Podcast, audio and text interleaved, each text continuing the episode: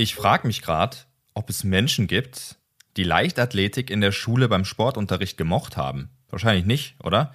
Ist jetzt zumindest nichts, äh, woran ich mich gerne zurückerinnere. Wir waren dann auch im Sommer draußen oft in so einem Stadion und hatten unter anderem auch Hochsprung. Da habe ich mit Hängen und Würgen irgendwelche minimalen Sprunghöhen erreicht. Am 18. Mai 1912 gab es einen Leichtathleten, der diesbezüglich Geschichte geschrieben hat, und zwar der Amerikaner George Horine, der als erster Mensch überhaupt mit 2,01 Metern die 2-Meter-Marke im Hochsprung geknackt hat. Zu der Zeit schwärmte die Zeitung San Francisco Call, dieser junge Mann hat sich Ruhm erworben und sein Name wird in die Geschichte eingehen als der größte Hochspringer, den die Welt je gekannt hat. Das stimmt leider nicht so ganz, denn George Horine ist leider relativ schnell von der Bildfläche verschwunden. Umso cooler finde ich, dass wir ihn heute sozusagen nochmal hochleben lassen. Dass es still um ihn geworden ist, hatte im Endeffekt besonders zwei Gründe. Und zwar, als er am 18. Mai 1912 den Rekord schaffte, war Sport noch längst nicht so ein mediales Großereignis, wie wir das heutzutage kennen.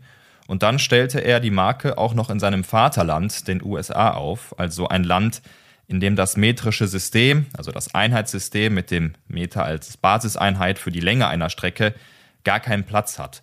Seine 2,01 Meter waren dort dann sechs Fuß und ein paar gequetschte und das klingt einfach auch nicht so sexy. Außerdem holte Horine bei den Olympischen Spielen im gleichen Jahr in Stockholm dann in Anführungszeichen nur den dritten Platz und nur Bronze, also auch da nicht wirklich im Fokus. Ein Echo hat er aber doch hinterlassen, was nachgeheilt ist, seinen Sprungstil, denn er gilt als Erfinder der Westernrolle. Das ist eine einzige horizontale Bewegung.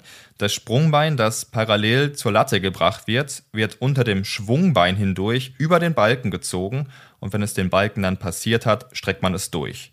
Je nachdem, ob man von links oder rechts anläuft, dreht man sich dann auch nach links oder rechts und zieht das Sprungbein unter den Körper, dann streckt man es durch, wenn der Balken überwunden ist sozusagen und landet dann eben auf dem Bein und beiden Händen, die sogenannte Dreipunktlandung.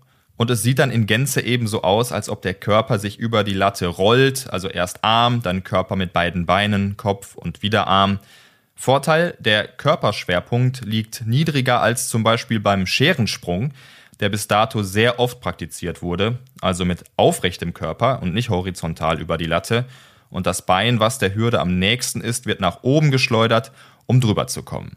Die Westernrolle von Horine war eine Technik, die den Ruf hatte, sehr kompliziert zu sein, Deshalb haben die auch nicht sonderlich viele genutzt. Aber dann bis in die 1950er Jahre dennoch ein Mittel vieler Weltklasse-Hochspringerinnen und Hochspringer. Auch die Variante wurde irgendwann abgelöst durch neue Sprungtechniken, aber das soll ja keine Theoriestunde hier werden. Lustig ist allerdings noch zu wissen, warum Horine diese Technik nutzte. Das war so ein bisschen nach dem Motto, aus der Not eine Tugend machen. In seinem Studentenwohnheim hatte er einen Hinterhof, wo er sich eine eigene Sprungkonstruktion hingebaut hat. Das war platzmäßig jetzt aber so, dass er nur die Möglichkeit hatte, von rechts anzulaufen und eben nicht frontal.